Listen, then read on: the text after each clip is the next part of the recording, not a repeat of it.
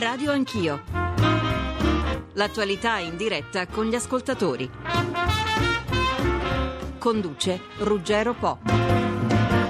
Buongiorno a tutti. All'isola del Giglio è corsa contro il tempo nel tentativo di trovare ancora qualche disperso in vita, magari intrappolato in qualche angolo non ancora perlustrato della gigantesca nave da crociera naufragata venerdì sera e per scongiurare che alla tragedia che già conosciamo si aggiunga quella ecologica con il riversamento in mare delle tonnellate di greggio contenute nei serbatoi. Sul fronte delle responsabilità poi, stando per ora alle testimonianze dei superstiti e alle telefonate intercorse interesse con la Capitaneria di Porto sembra aggravarsi ulteriormente la posizione del comandante Francesco Schettino. Ministro Clini, Ministro dell'Ambiente, buongiorno. buongiorno. Se me lo permette chiedo a Paolo Poggio che in questo momento sta a Giglio Porto di darci gli ultimi aggiornamenti sì. e poi ne discutiamo insieme. Poggio. Allora, qui è esplosa poco fa la terza microcarica piazzata dai palumbari della Marina Militare che stanno cercando di aprire dei varchi, ulteriori varchi nella chiglia di nave Concordia per raggiungere eventuali superstiti. Naturalmente, come abbiamo anche detto nel corso di tutte le edizioni del giornale radio, il problema è quello di stabilire quanti siano questi dispersi. Un dato parziale è stato fornito ieri sera dal comandante generale delle capitanerie di Porto, l'ammiraglio Brusco, che ha parlato di 29 persone disperse. Sarebbero 6 italiani, 4 francesi, 2 americani, un sudamericano sudamericano, un indiano, un ungherese e poi c'è il problema di questa comitiva di turisti tedeschi. Sono 14 e dunque si arriverebbe a 29, sono di meno, sono addirittura di più, fino a 34 potrebbero essere dispersi. È un ehm, giallo, un mistero che in queste ore la prefettura di Grosseto sta cercando di risolvere con eh, la, uh, le autorità diplomatiche tedesche. Ovviamente non è una questione solo di numeri, ma uh, nemmeno solo di statistica, è una questione di vite umane, è una questione di indicazioni sì. precise precise da dare ai soccorritori che devono raggiungere eh, eventuali dispersi. Poggio l'ipotesi che eh, non siano stati conteggiati e che comunque siano sulla terraferma da qualche parte è completamente da scartare. Allora, per quanto riguarda eh, le persone di nazionalità straniera che vi ho citato, i sei italiani, è ormai da escludere. Il dubbio è appunto su questa comitiva di tedeschi, anche se, eh, ripeto, sono passate eh, insomma, ormai 84 eh, ore all'incirca eh, dall'incidente ed è difficile che a questo punto chi non è rimasto ferito eh, ma sia in buone condizioni non abbia contattato casa. alcune di queste cifre che vi ho dato hanno avuto conferma o dalle autorità diplomatiche diplomatiche o dalle autorità di polizia straniere o addirittura dalle famiglie, come nel caso dei due sì. americani c'è un appello della famiglia che dice non si fanno sentire dal momento dell'incidente. Ultima informazione, le condizioni meteo come sono in questo momento a Giglio Porto? Sono migliori di ieri, eh, sia dal punto di vista del cielo perché finalmente è tornato il sole, sia dal punto di vista del mare perché si è placato il vento. Questo dovrebbe consentire alle barche di appoggio di lavorare eh, in maniera più tranquilla. Naturalmente c'è il rischio che in, parzialmente è stato messo in evidenza ieri che il relitto della nave eh, per motivi strutturali tenda a spostarsi. Ieri c'è stato un minimo spostamento, pensate solo un sollevamento di 9 cm e uno spostamento eh, di 1,5 ma sì. sufficiente sufficiente per dichiarare l'immediata evacuazione eh, del relitto da parte dei allora, soccorritori che ovviamente rischiano la loro vita. Noi siamo qui, eventualmente chiama la linea se succedono novità. Ministro Clini, che cosa accadrebbe a questo punto se la nave dovesse inabissarsi completamente? Eh, che cosa accadrebbe è difficile da dire, quello che temiamo è che si possa spezzare, che si possano sostanzialmente eh, rompere i serbatoi che contengono il carburante. Quanto è alto questo rischio?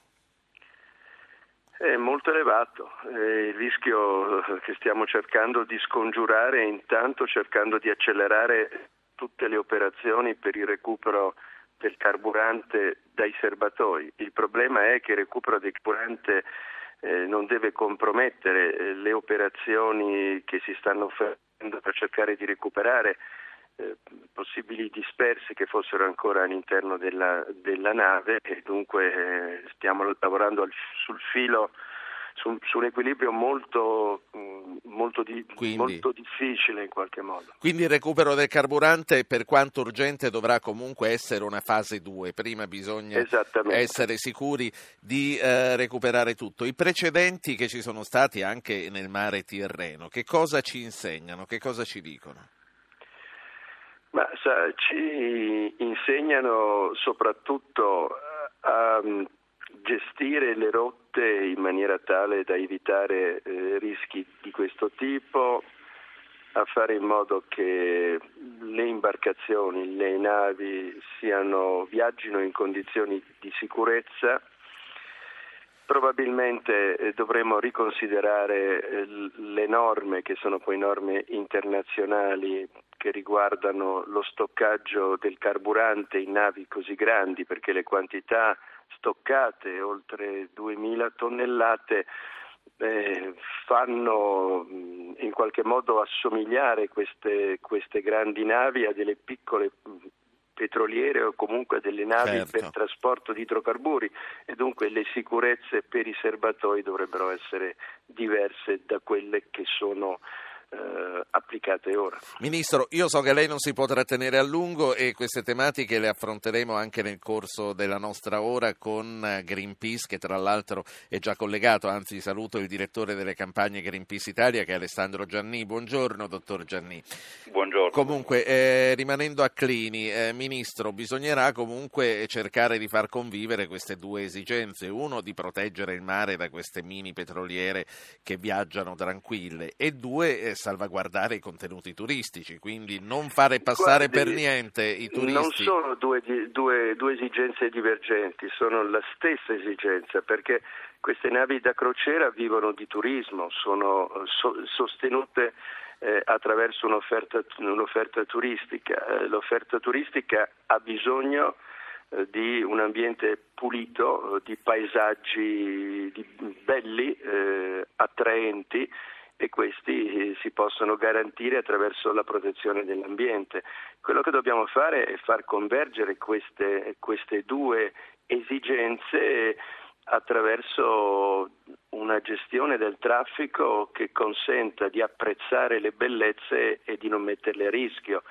Eh, credo che non sia molto difficile. Quello che, a cui abbiamo assi- assistito eh, è una esagerazione, un rischio che non possiamo più consentire né lì né altrove in Italia.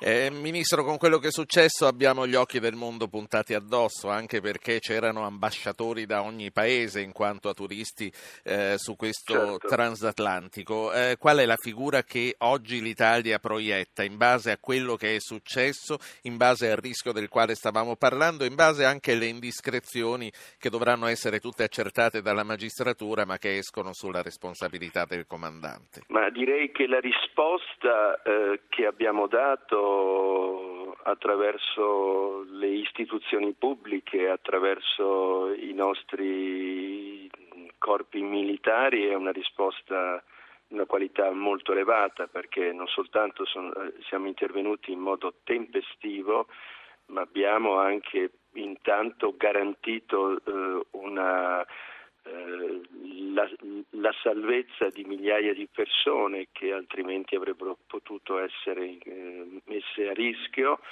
e le operazioni che stiamo facendo per la prevenzione del rischio ambientale eh, sono fino, fino ad oggi, fino ad ora efficaci e gestite con grande, con grande professionalità.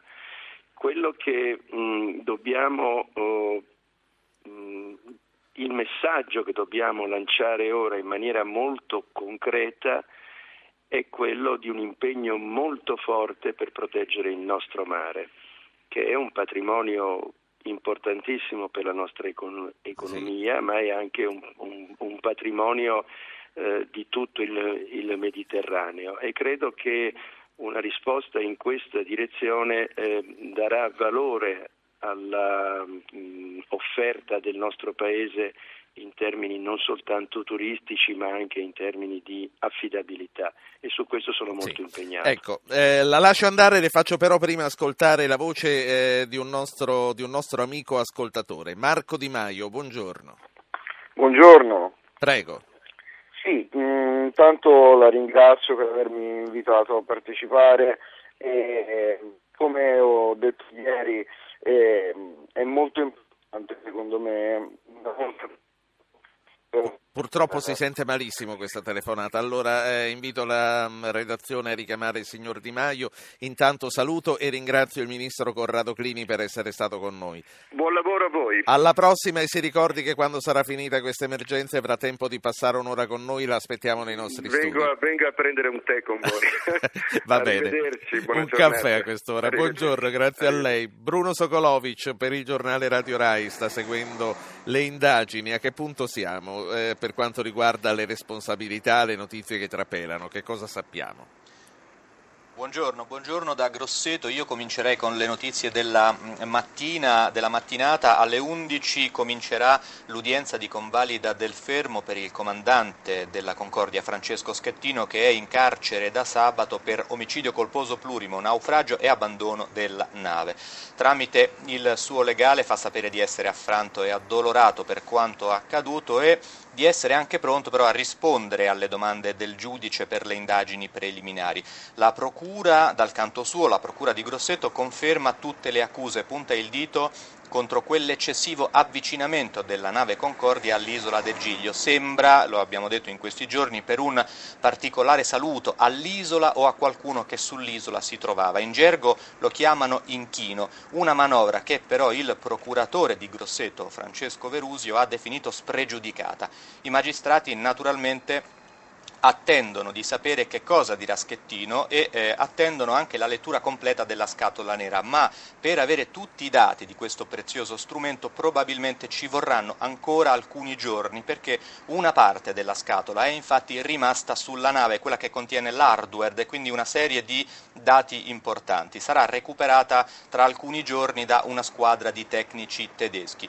Comunque, dopo l'interrogatorio e una volta valutate le prime indicazioni che già sono arrivate dalla scatola nera, i magistrati faranno il punto. E secondo quanto trapela, non ci sono conferme, ma secondo quanto filtra, non si esclude che a breve altri ufficiali della nave possano finire sul registro degli indagati. Questo perché, perché anche, dire... anche loro avrebbero abbandonato la nave anzitempo diciamo, le eh, indiscrezioni che filtrano è che, e questo peraltro lo ha anche confermato il procuratore, si sta eh, puntando l'attenzione sulla catena di comando, quindi qualcosa potrebbe non aver funzionato nella cosiddetta certo. catena di comando che ovviamente coinvolge anche gli altri ufficiali. Ricordiamo che oltre al comandante Schettino il primo ufficiale, Ciro Ambrosio, è già iscritto nel registro degli indagati, quindi su questa linea potrebbero eh, dire, aggiungersi altri nomi nel registro degli indagati. Sì. Intanto mh, dobbiamo anche dire che anche le comunicazioni di quei drammatici momenti tra il comandante Schettino e la capitaneria di porto inchiodano l'ufficiale alle sue responsabilità. Emerge infatti che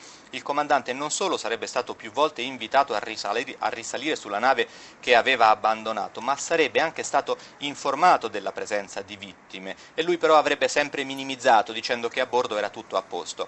E intanto in quei momenti in alcune zone della nave parte dell'equipaggio in assenza di ordini precisi iniziava eh, autonomamente le procedure di emergenza e soccorso e questo potrebbe essere un segnale che a certo. bordo, dove normalmente non succede nulla se non lo decide il comandante, la catena di comando praticamente era saltata. Certo. Eh, altra cosa, risulta che l'avvicinamento al porto dopo l'incidente non fu voluto, come ha spiegato inizialmente il comandante, ma casuale, poiché la nave con il vano motori completamente allagato era ormai alla deriva. Insomma, questo il quadro decisamente sempre più pesante del quale tra meno di due ore Schettino dovrà rispondere al giudice e ai magistrati magistrati. Noi fra una decina di minuti dovremo essere in grado, anche se il condizionale d'obbligo, visti gli impegni che lo trattengono, di parlare con il procuratore capo direttamente, Francesco Verusio, quindi cercheremo anche dalla sua voce di avere delle informazioni. Bruno Sokolovic, grazie anche a te, l'invito a, a chiedere la linea nel caso escano notizie eh, dell'ultima ora prima che noi ci salutiamo. Grazie a Bruno Sokolovic. Allora, Alessandro Gianni, direttore campagna di Greenpeace, a noi eh, da tempo voi sollecitate il divieto di transito nel tratto di mare che è stato individuato come il santuario dei cetacei. Qual è? E soprattutto come si possono eh, fare convergere le esigenze del turista con quelle della protezione dell'ambiente, sempre che possano essere in un qualche modo in antitesi? Sì, sì, può fare. Io sono d'accordo con quello che ha detto il Ministro che non esiste turismo senza un ambiente in buone condizioni. Non posso essere d'accordo con quello che dice il, il Ministro con l'Italia che ci fa una bella figura, perché Greenpeace è dieci anni che chiede di eh, gestire seriamente il santuario dei cetacei, che è un accordo ratificato da Italia, Francia e Monaco eh, che ripeto ormai ha più di dieci anni, nessuno ha fatto nulla, Greenpeace è andata nel santuario, ha visto che di balene ce n'è sempre meno e ha visto una serie di problemi, tra cui in un rapporto del luglio 2010 eh, ha puntualizzato il problema del traffico eccessivo. Nessuno parla dei divieti, ma ci sono sistemi di controllo. La cosa incredibile è che i sistemi di controllo esistono già, non c'è dire, nessuna reazione ad azioni pericolose come quella eh, che ha fatto la Costa Crociere. C'è una stanza a Roma, un centro di controllo dove su un grande schermo compaiono le navi eh, secondo per secondo, si sa tutto, si sa eh, che navi sono, che carico hanno, che direzione hanno, che velocità hanno, dove sono con precisione. È possibile che nessuno è in grado di essere allarmato dalla posizione eh, diciamo, anomala di una nave enorme come la Costa Concordia? È certo. possibile che non si possa contattare il comandante? Cioè il sistema c'è già, non c'è niente che eh, dire, azioni una catena di risposta ad un possibile allarme e quello della Costa Concordia non è un caso isolato. Meno di un mese fa, il 17 dicembre, al largo di Livorno, una, eh, un traghetto si è infilato in una zona dove c'era una tempesta, forza 9-10, con 20 a 120 km all'ora e ha perso 40 tonnellate di sostanze tossiche tra Livorno e Gorgona, nel santuario dei cetacei. Allora, quello che noi diciamo se c'è un'area dove è bene cominciare ad avere sistemi innovativi di gestione, non solo del traffico, ma di tutto il nostro rapporto col mare, quella è il santuario dei cetacei. Due grandi paesi come Italia e Francia del G8 devono avere le risorse intellettuali ed economiche per affrontare questo problema e quella è la sede opportuna perché è un'area importante, l'area di, eh, dove certo. si vanno a alimentare le balene nel Mediterraneo e c'è tutto un ecosistema particolare. Senta, eh, qual è l'area, eh, come, quanto, come delimitata, insomma, dov'è il santuario dei cetacei? Qual è il santuario dei cetacei, per dire in maniera più semplice, praticamente tutto il mare intorno alla Corsica, quindi praticamente comprende, per quel che riguarda le coste italiane, la costa settentrionale della Sardegna, grosso modo tra Alghero e Olbia, e poi eh, tutta la costa della Toscana e della Liguria. Ovviamente in Francia eh, eh, il confine arriva praticamente fino a Tolone e quindi eh, questo enorme triangolo che comprende l'Alto Tirreno eh, e, il Mar sì. Ligure. Quindi, e, ripeto, è stato identificato, per, tra l'altro grazie a un'azione di volontari di Greenpeace alla fine degli anni Ottanta, come l'area dove vanno a nutrirsi le balene nel Mediterraneo. Sono le balene comuni, sono il secondo animale per dimensioni dopo la balenottera azzurra è tra l'altro una popolazione isolata che è quasi una specie tipica del Mediterraneo ormai e purtroppo, che purtroppo sta abbandonando il santuario. Quelle, quelle che hanno ispirato anche Collodi immagino che era di quelle parti, no? Sì, perché eh, insomma, la frequentazione dei cetacei nel santuario è, è, è, nota, è nota dai tempi romani, per esempio Portofino deriva da Portus Delfinis, è il porto certo. dei delfini, quindi eh, la presenza di queste grandi balene, ci sono bellissimi ricordi, tracce anche lungo il litorale toscano, all'isola d'Elba, è una eh, costante, tra l'altro occasionalmente questi giganti si arenavano e venivano anche mangiati dalle popolazioni che ovviamente era una risorsa alimentare occasionale sì. per l'epoca, eh, però ecco, uh, quindi la loro presenza era eh, già in parte documentata. Ormai sappiamo anche eh, il motivo per il quale eh, ci sono tutti questi cetacei in quest'area particolare. Sì. È da dieci anni che abbiamo sottoscritto un accordo, tra l'altro un accordo che non per è salvaguardare Italia e Francia. Certo, è un accordo che ormai certo. è riconosciuto dalla Convenzione allora. di Barcellona, quindi è un accordo internazionale, Dottor non è solamente Gianni. una cosa tra noi francesi. Dottor Gianni, mi lasci passare ai prossimi ospiti, lei resti con noi. Saluto Claudio Visentin, che è docente di storia del turismo all'Università della Svizzera Italiana. Buongiorno, bentornato Bu- professore. Buongiorno a voi, speravo in circostanze più liete, ma insomma eh beh, ce lo facciamo andare bene. Sono le regole dell'informazione. E poi c'è Ennio Cascetta, de, che è insegnante di pianificazione dei trasporti all'Università di Napoli Federico II. Buongiorno anche a lei, professore. Buongiorno, buongiorno a voi. Ascoltiamo insieme tre telefonate del nostro pubblico. Allora, recuperiamo Marco che eh, già stava parlando prima. Marco, prego. Sì, buongiorno, scusate per eh, la comunicazione per non ottimale. Allora, niente, come dicevo ieri mm, sì. su Facebook... Lei, lei, ci ha mandato un messaggio su Facebook, noi l'abbiamo richiamata adesso al microfono. Riguardo agli occhi del mondo puntati sull'Italia, io credo che mh, mm, l'Italia in questo momento stia eh, svolgendo un'opera molto importante, eh, i vigili del fuoco, eh, le autorità marittime, eh, anche Costa Crociere stessa comunque sta dando la massima disponibilità eh, con le autorità eh, per il mm, miglior svolgimento delle attività di recupero dei passeggeri sì. e della salvaguardia dell'ambiente. Quindi credo che eh, non sia giusto come fanno, eh, come faranno sicuramente molte trasmissioni e molti eh, giornali, tra virgolette, eh, di affossare mh, mm, un settore come quello delle, delle, crociere in Italia che comunque... Quindi chiediamoci è... se notizie di questo tipo e il modo di trattarle possa affossare il turismo delle crociere. Grazie signor Marco. Eh, Gloria da Firenze. Sì, pronto. Buongiorno. Buongiorno. Io mh, mm, chiedo scusa, non vorrei parlare della tragedia perché già ne parlate tanto io volevo spendere solo due parole perché ho visto in televisione l'amministratore delegato fare il suo appello commosso e io altrettanto commossa perché io sono una cliente di Costa Crociere. L'anno scorso, fatta a maggio, a settembre, l'ho già riprenotata sì. per maggio, perché andare sulle coste sulla navi delle coste è una cosa stupenda. Senta un po' che le faccio una domanda visto che lei fa tante sì. crociere. Eh, a lei è capitato con la nave di passare molto molto molto vicino alle no. perle del Mediterraneo? No, mai. Nessun inchino la... mai? Come? Nessun inchino mai? No, mai, questa è una cosa che mi ha strabiliato. No, no, Ma no, magari però eh, chi fa la crociera è portato a dirvi ecco siamo davanti a Gorgona, siamo davanti al Giglio, siamo davanti a questo e a quello, quindi per poterlo ammirare e fotografare... Scritto, lo troviamo scritto in Gabina, nel Today che dà tutte le informazioni, sappiamo dove si passa le eh, le bocche di Bonifacio, che la nave briverà, mm, la nave un pochino, ma mai così vicino mai. Poi io, io abito qui, lo so. Lei è stata su, su, navi grosse come la Costa Concordia? O no, se... io sono stata deliziosa, mediterranea. Vabbè. Un po'... Quindi non, no, non, non su grattacieli di queste dimensioni. Grazie signora Gloria. Claudio da Trieste, prego. E da vecchio marittimo, 42 anni di navigazione di marittimo.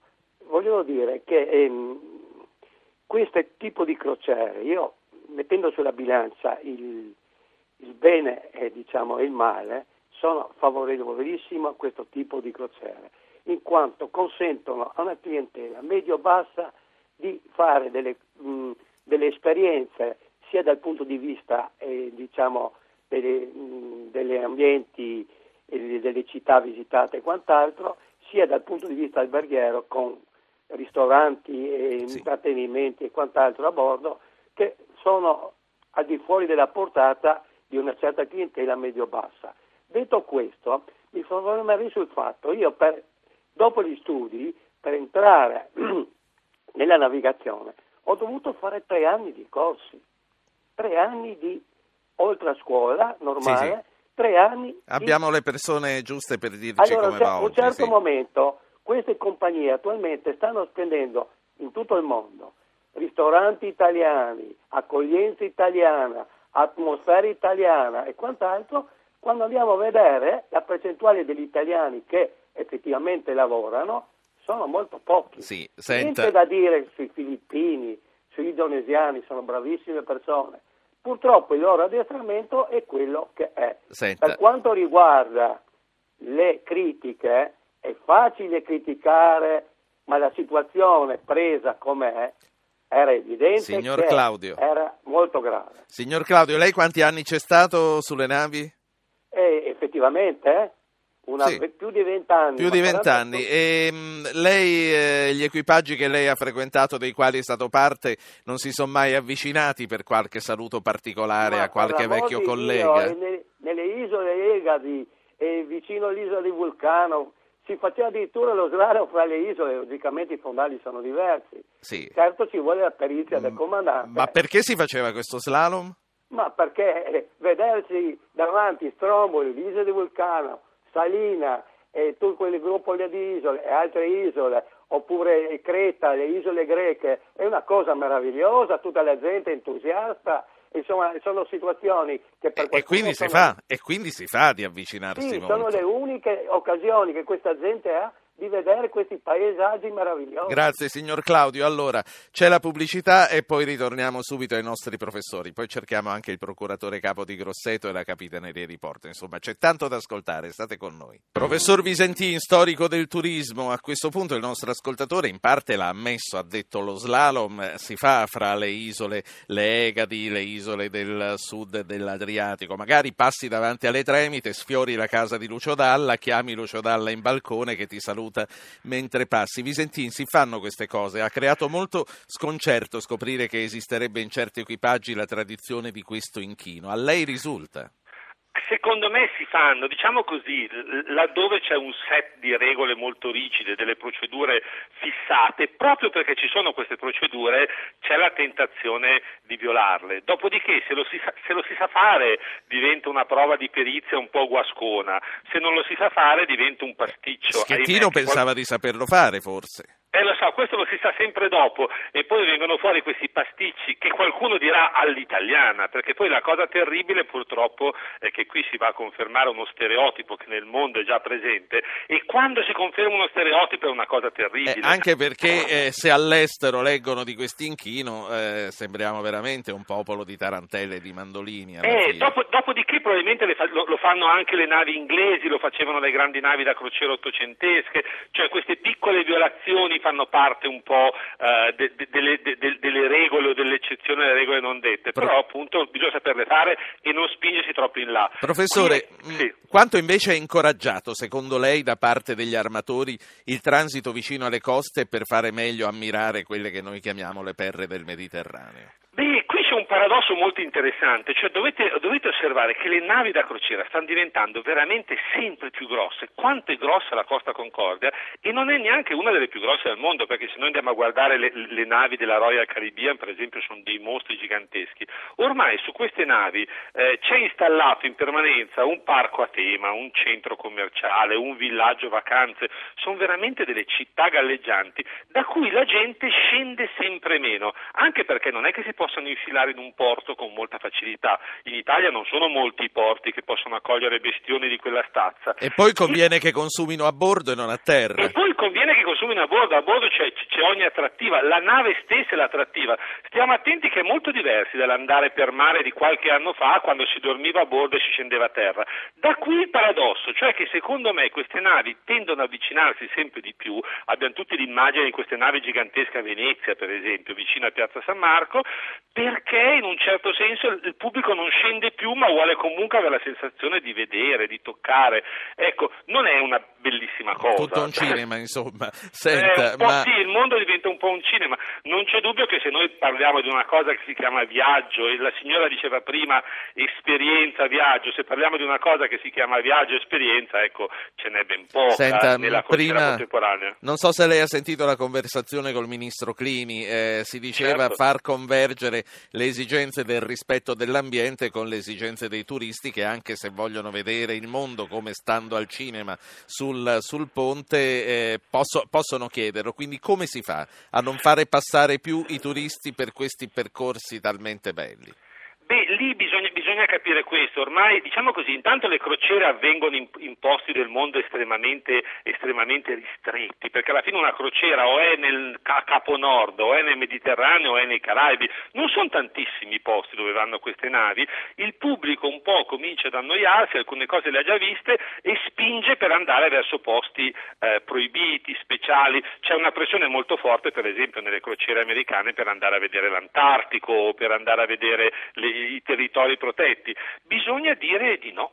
Eh, bisogna dire di no, eh, Sì. c'è questa parola che di due, di due lettere come il sì ed è il no, bisogna usarlo perché serve altrettanto. Senta, ehm, voglio chiedere al professor Cascetta, che è mh, docente di pianificazione dei trasporti, e vorrei parlare con lui dell'economia, del turismo e delle crociere, ma ancora prima, professore, vorrei chiedere se questo che è accaduto al Giglio sarà in un qualche modo l'11 settembre che metterà in ginocchio questo settore.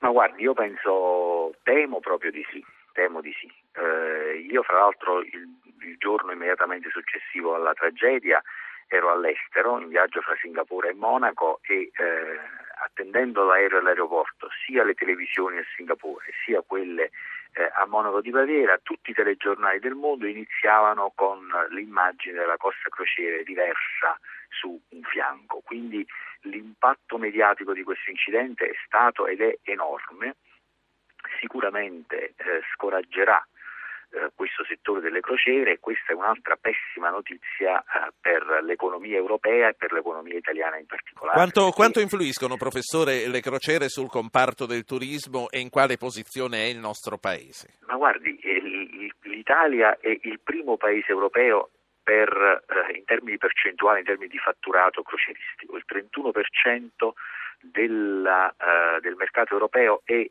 appannaggio di navi di compagnie italiane o comunque che hanno riferimento a- a- al nostro paese. Sono 40.000 Anche perché va ricordato che la costa appartiene a una compagnia americana. Sì, sì, sì, appunto, però insomma facendo riferimento diciamo, alla costa, c'è una Costa Sì. Italia, no? C'è Certo, una Costa certo. Italia. Allora, Costa Italia da sola fattura 4 miliardi di euro, per capirci. Eh, E, e ci sono 40.000 persone che lavorano a bordo di navi eh, di compagnie italiane. Se contiamo anche l'indotto e quindi tutto quello che genera di forniture, di servizi, di mercato a terra, diciamo così, passiamo da 40 a 100.000 addetti.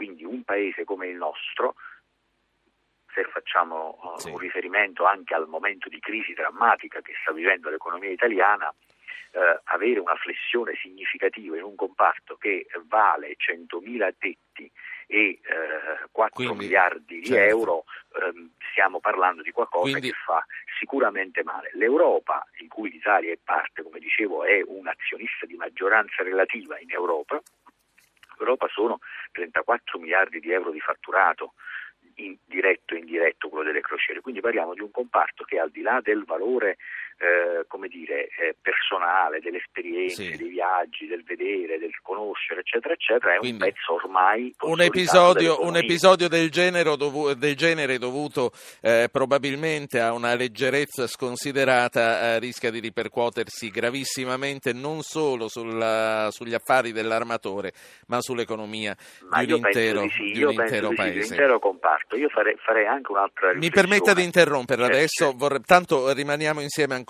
Sì, sì, un po'. Saluto Francesco Verusio che è il procuratore capo di Grosseto. Dottor Verusio, buongiorno. Buongiorno a voi. Le testimonianze che vengono riportate in questi giorni dalla stampa di tutto il mondo sulle responsabilità del comandante sono gravissime. Voi state trovando riscontri a quanto affermano molti dei superstiti? Eh, purtroppo devo dire di sì. Comunque questa mattina abbiamo l'interrogatorio di garanzia dell'imputato del, del comandante, per cui sentiremo quale sarà la sua versione dei fatti, ci dirà lui, secondo lui, come sono andate le cose. Quindi fino adesso la sua versione la sappiamo solo attraverso i giornali. Eh sì, vedremo stamattina che cosa ci dirà. Ma lei che impressione si è fatto? Ah, eh, c'è stata una manovra che non poteva e non doveva essere fatta in quel momento.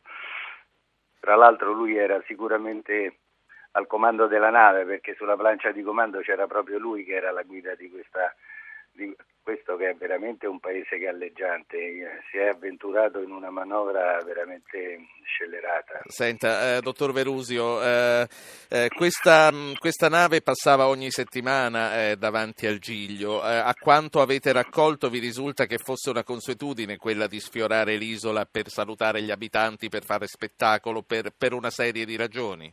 Ma guardi, potevano fare la stessa operazione eh, tenendosi al largo di mezzo miglio era che sufficiente per fare per fare questo famoso inchino che nel gergo marinaro sembra essere una prassi consolidata. Lei lo sapeva anche prima o l'ha scoperto proprio indagando su questo caso che c'era questo inchino? Sì, sì, beh, veramente l'ho appreso adesso che c'è questa un po', prassi. Un po' come tutti quelli che non sono uomini di mare. Eh, qua, quanto rischia secondo le leggi nazionali e internazionali il comandante Schettino? È vero quello che leggo che eh, ci sono fino a 12 anni di carcere per quello che ha fatto? Ma veramente sarebbero 15. Vediamo un po' come, come, come riusciamo a sistemare le, a, a coordinare quali sono eh, i capi di imputazione che possiamo contestare in questo momento. Per ora c'è soltanto, Certo. come avete già letto, come avete già detto, immagino, eh, naufragio, omicidio colposo plurimo, abbandono di nave, insomma, queste sono Sì. le, le ipotesi di, di contestazioni più, più evidenti. Naturalmente lei ha l'obbligo del riservo, ci ha detto che fra un'ora c'è l'interrogatorio di garanzia, il mio dovere è quello di cercare di farla parlare, ma a un certo punto lei si ferma. Mi dica un'ultima cosa, per quanto riguarda il giallo dei dispersi, perché c'è ancora questa contabilità eh, così poco chiara? Che cos'è che eh, ci fa dubitare che il numero possa essere uno piuttosto che un altro? Eh, guardi, eh, lei eh, comprende che le operazioni di salvataggio sono state abbastanza confuse, concitate, come forse è anche normale che sia, però quindi puntare a una ad una le persone dell'equipaggio, i mila e rotti mas- passeggeri che eh, si trovavano sulla nave e quindi magari arrivati a riva qualcuno si è allontanato, qualcuno ha raggiunto le famiglie, qualcuno non si sa dove sia andato o qualcuno magari è rimasto sulla nave. Eh, anzi, È, è numero difficile. di- il numero di 15-20, quello che, si, che sembra che siano quelli che ancora non si trovano, forse anche abbastanza piccolo, mh, considerando che erano 4.300 persone Dottor- su quella nave. Dottor Verusio, procuratore capo di Grosseto, la saluto, la ringrazio per le Grazie, informazioni lavoro, che comunque ci ha dato. Vittorio Alessandro, comandante dell'ufficio stampa delle Capitanerie di Porto, buongiorno. L'atteggiamento del comandante Schettini, se risultasse vero quello che è stato testimoniato dai superstiti e dai presenti, non trova giustificazioni. Quali sono, eh, comandante, le regole scritte e non scritte di chi ha questo tipo di responsabilità? Ma la sicurezza è il Vangelo dei comandanti, scusate, è il Vangelo dei comandanti delle navi, quindi qualunque loro eh, iniziativa deve essere ispirata soprattutto alle regole della sicurezza. Io prima sentivo eh, la, la vostra, mh, le vostre conversazioni e eh, la, eh, la questione per esempio del saluto, dell'inchino come è stato definito, non rientra affatto nelle tradizioni marinare legate appunto ispirate ai criteri della sicurezza. Rientrerà forse in una pratica invalsa in una, eh, nell'ambito delle navi da crociera, ma eh, guardi, le assicuro che mh, chi si occupa di navigazione e chi custodisce eh, le regole e la cultura marinara non aveva ancora inserito fra le proprie, eh, nel, nei propri, nel proprio armamentario Sì. questo discorso che riguarda l'ISIS. Anche, anche per lei è stata una novità assoluta o essendo uomo di mare sapeva che comunque esisteva? Guardi, io sapevo che eh, le navi hanno grande piacere nel farsi vedere eh, e nello stesso tempo mostrare ai passeggeri le zone bellissime che nostri mari, dai nostri mari. Diciamo così che è un contenuto turistico quello di passare vicino a un'isola. Però sappiamo anche come la nave stia bene al suo posto, lì dove c'è il mare, non dove c'è la terra. Senta, ma voi eh, che siete appunto le capitanerie di porto, non vi eravate mai accorti che sfioravano le, le isole? Eh, voglio dire, a quanto risulta anche dalle testimonianze, da quello che scriveva una ragazza su Facebook, diceva accendo e, spendo- e spengo le luci di casa per farmi vedere, per salutare mio fratello e, e lo scriveva il 6 di, di gennaio, insomma, non, non è una novità. Sì, no, questo non ci risultava e non abbiamo mai avuto sentore che potessero esserci delle eh, iniziative così pronunciate, ma guardi che io non credo che siano poi così eh, pericolose queste avventure fin qui condotte, nel senso che le navi magari eh, possono muoversi discre- con la discrezionalità del comandante eh, spostando la rotta leggermente più verso terra, ma non al punto da avventurarsi sugli scogli. Insomma. fondamentali. Un'ultima cosa, sempre per ragioni di sicurezza, perché è di questo che si parla con lei. È ora di togliere i transatlantici dalla laguna di Venezia? Ah, eh, sicuramente avremo nuovi occhi per, per leggere mh, quello che finora ci è sembrato eh, normale. Eh, dovremo sicuramente quindi spostare il, il paletto che eh, si pone tra le esigenze di sicurezza e le esigenze dei traffici. Succede sempre così quando ci sono i grandi eventi e credo che questa consapevolezza sia eh, il forse triste e drammatico valore aggiunto che comunque dobbiamo conseguire. Probabilmente Venezia rientrerà in, questa, in questo quadro e le scelte saranno naturalmente eh, prese dal governo eh, e noi le applicheremo rigidamente come sempre. Come sempre.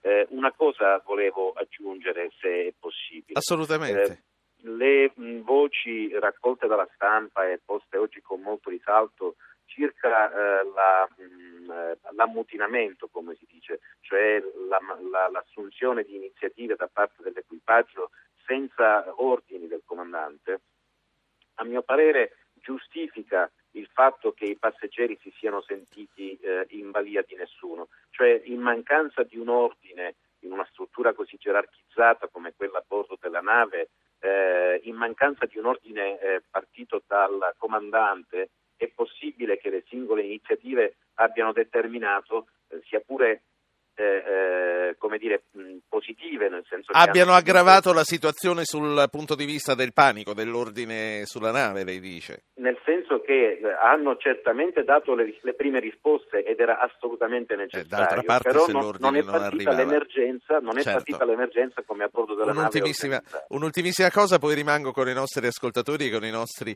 tre ospiti. Non era mai capitato fino ad ora di dover rispedire un comandante sulla nave?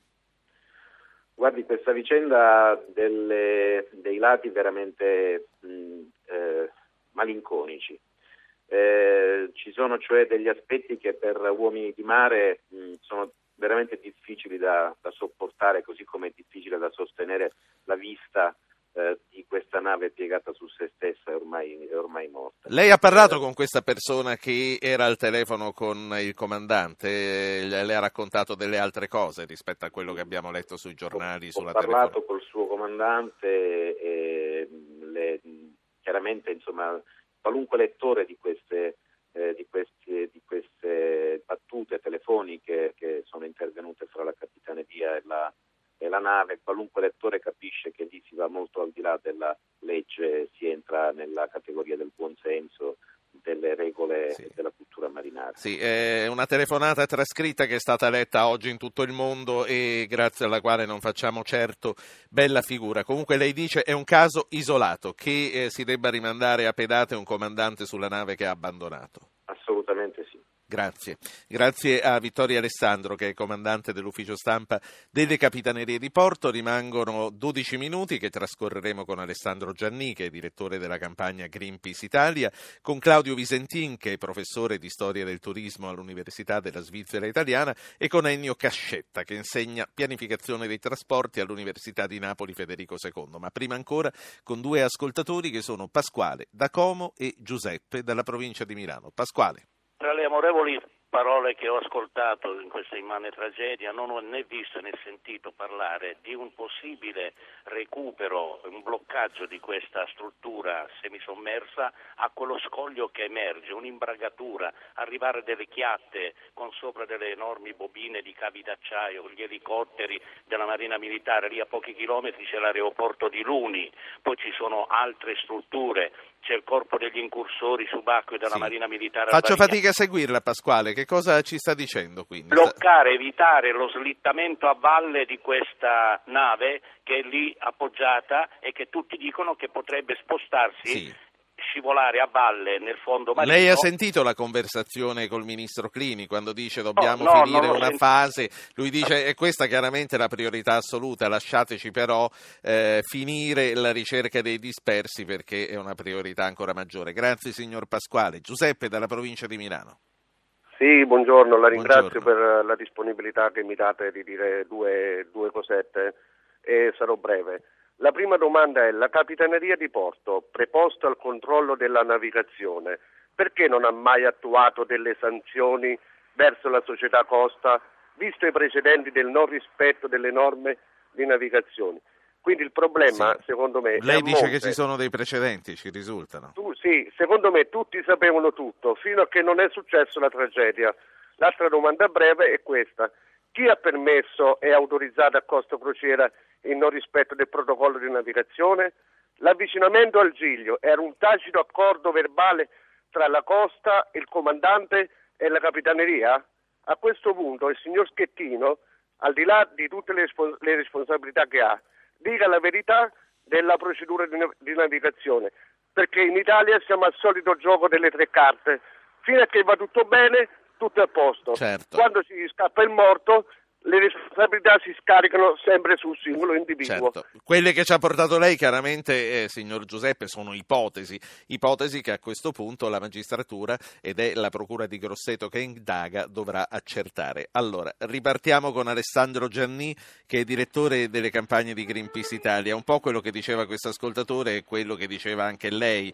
Là il uh, tragitto di una nave, come quello degli aerei, è monitorato minuto per minuto da una centrale, quindi non dovrebbe essere difficile sapere se era o no la prima volta. No, ma veramente io ho visto pubblicato, non ho motivo di ritenere sia falso, lettere di ringraziamento del sindaco del Giglio al comandante di un'altra nave della costa per un passaggio ravvicinato e risposta del comandante medesimo. Eh, io ho l'impressione che l'ultimo ascoltatore non sia tanto nel torto nel ricordarci che questa forse era una prassi pericolosa ma sì. consolidata. Ci sì, no, no, sono cose che abbiamo letto tutti, che ho letto Quindi anch'io, che naturalmente che dovranno ha... essere accertate in sede giudiziaria. Però eh, i miei amici di Legambiente, ma anch'io abitando per molto tempo all'isola d'Elbo, più volte ho visto accosti molto ravvicinati di navi da crociera.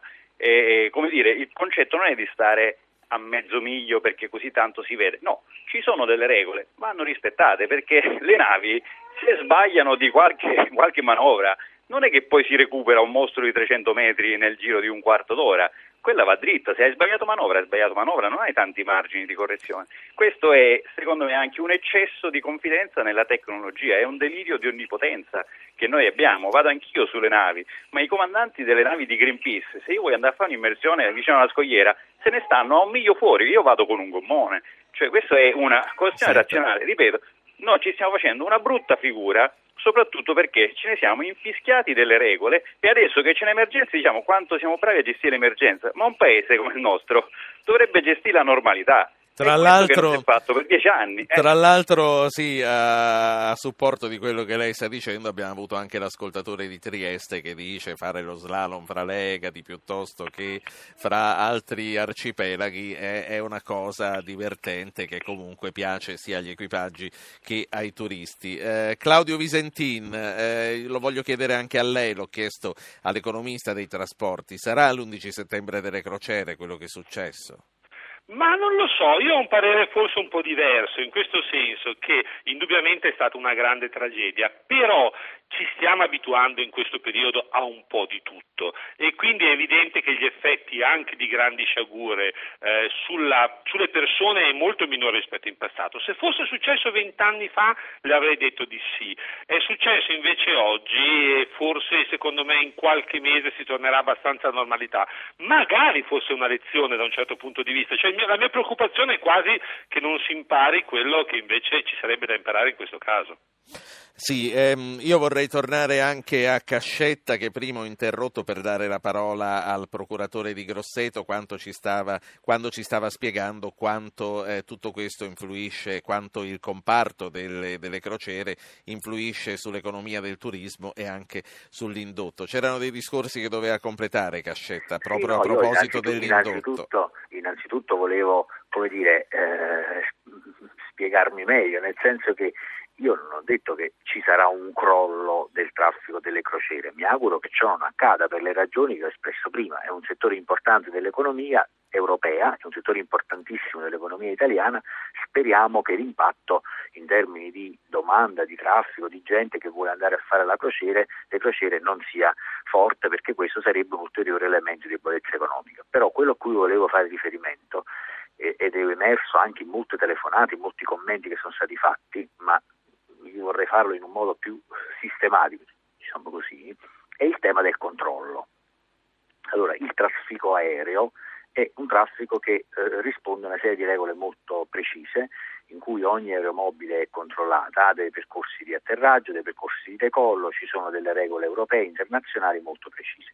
Il trasporto marittimo per la sua storia plurimillenaria ha regole meno precise e oggi io penso che sia il momento di sì. superare questa, come dire, libertà eccessiva di movimento e le tecnologie ce lo consentono perché, come è stato più volte detto, sappiamo perfettamente in ogni momento ogni nave dov'è. Quindi sarebbe il caso, io penso che questo episodio possa spingere in questa direzione, dovrebbe essere anche dire, una intesa euro-mediterranea eh, o addirittura a europea, controllare meglio a i controllare, percorsi. cioè mettere dei percor- diciamo, delle procedure, delle regole, delle sanzioni che consentono magari a sì. navi più piccole di avvicinarsi di più e a navi più grandi di avvicinarsi Fatemi di fare un saluto a un ascoltatore, Andrea di Verona, ha pochissimo tempo per parlare. Signor Andrea, prego. Allora, buongiorno a tutti. Eh, volevo dire velocemente, io di crociere ne ho fatte parecchie, tra queste non mi vergogno a dirlo, anche quella di nozze perché ero incuriosito a farne una ai Caraibi.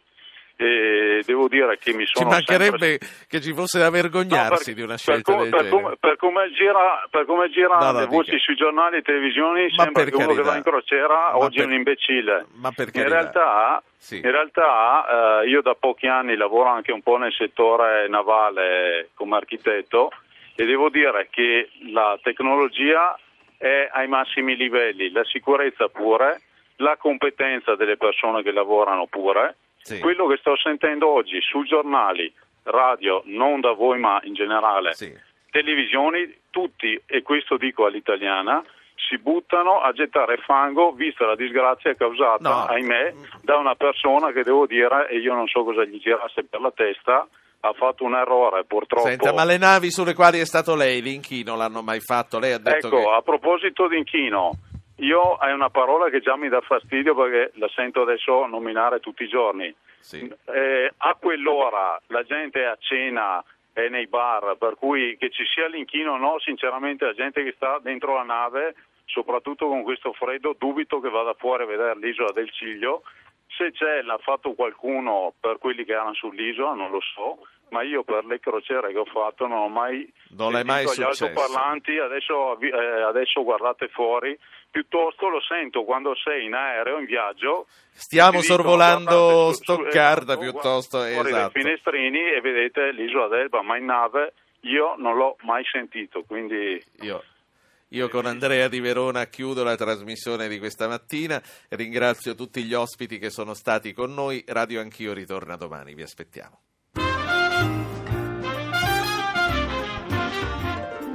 Avete ascoltato Radio Anch'io, ha condotto Ruggero Po, regia di Anna Posillipo, assistenti al programma Alberto Agnello, Alessandro Bonicatti, Valentina Galli e Francesca Mechelli, coordinamento tecnico Gottardo Montano e Carlo Silveri. Potete iscrivervi alla mailing list e ricevere le anticipazioni sulla trasmissione del giorno dopo scrivendo a radioanchio chiocciolarai.it. Archivio puntate podcast su www.radioanchio.rai.it. Pagina Facebook Radio Anch'io, Radio 1 Rai.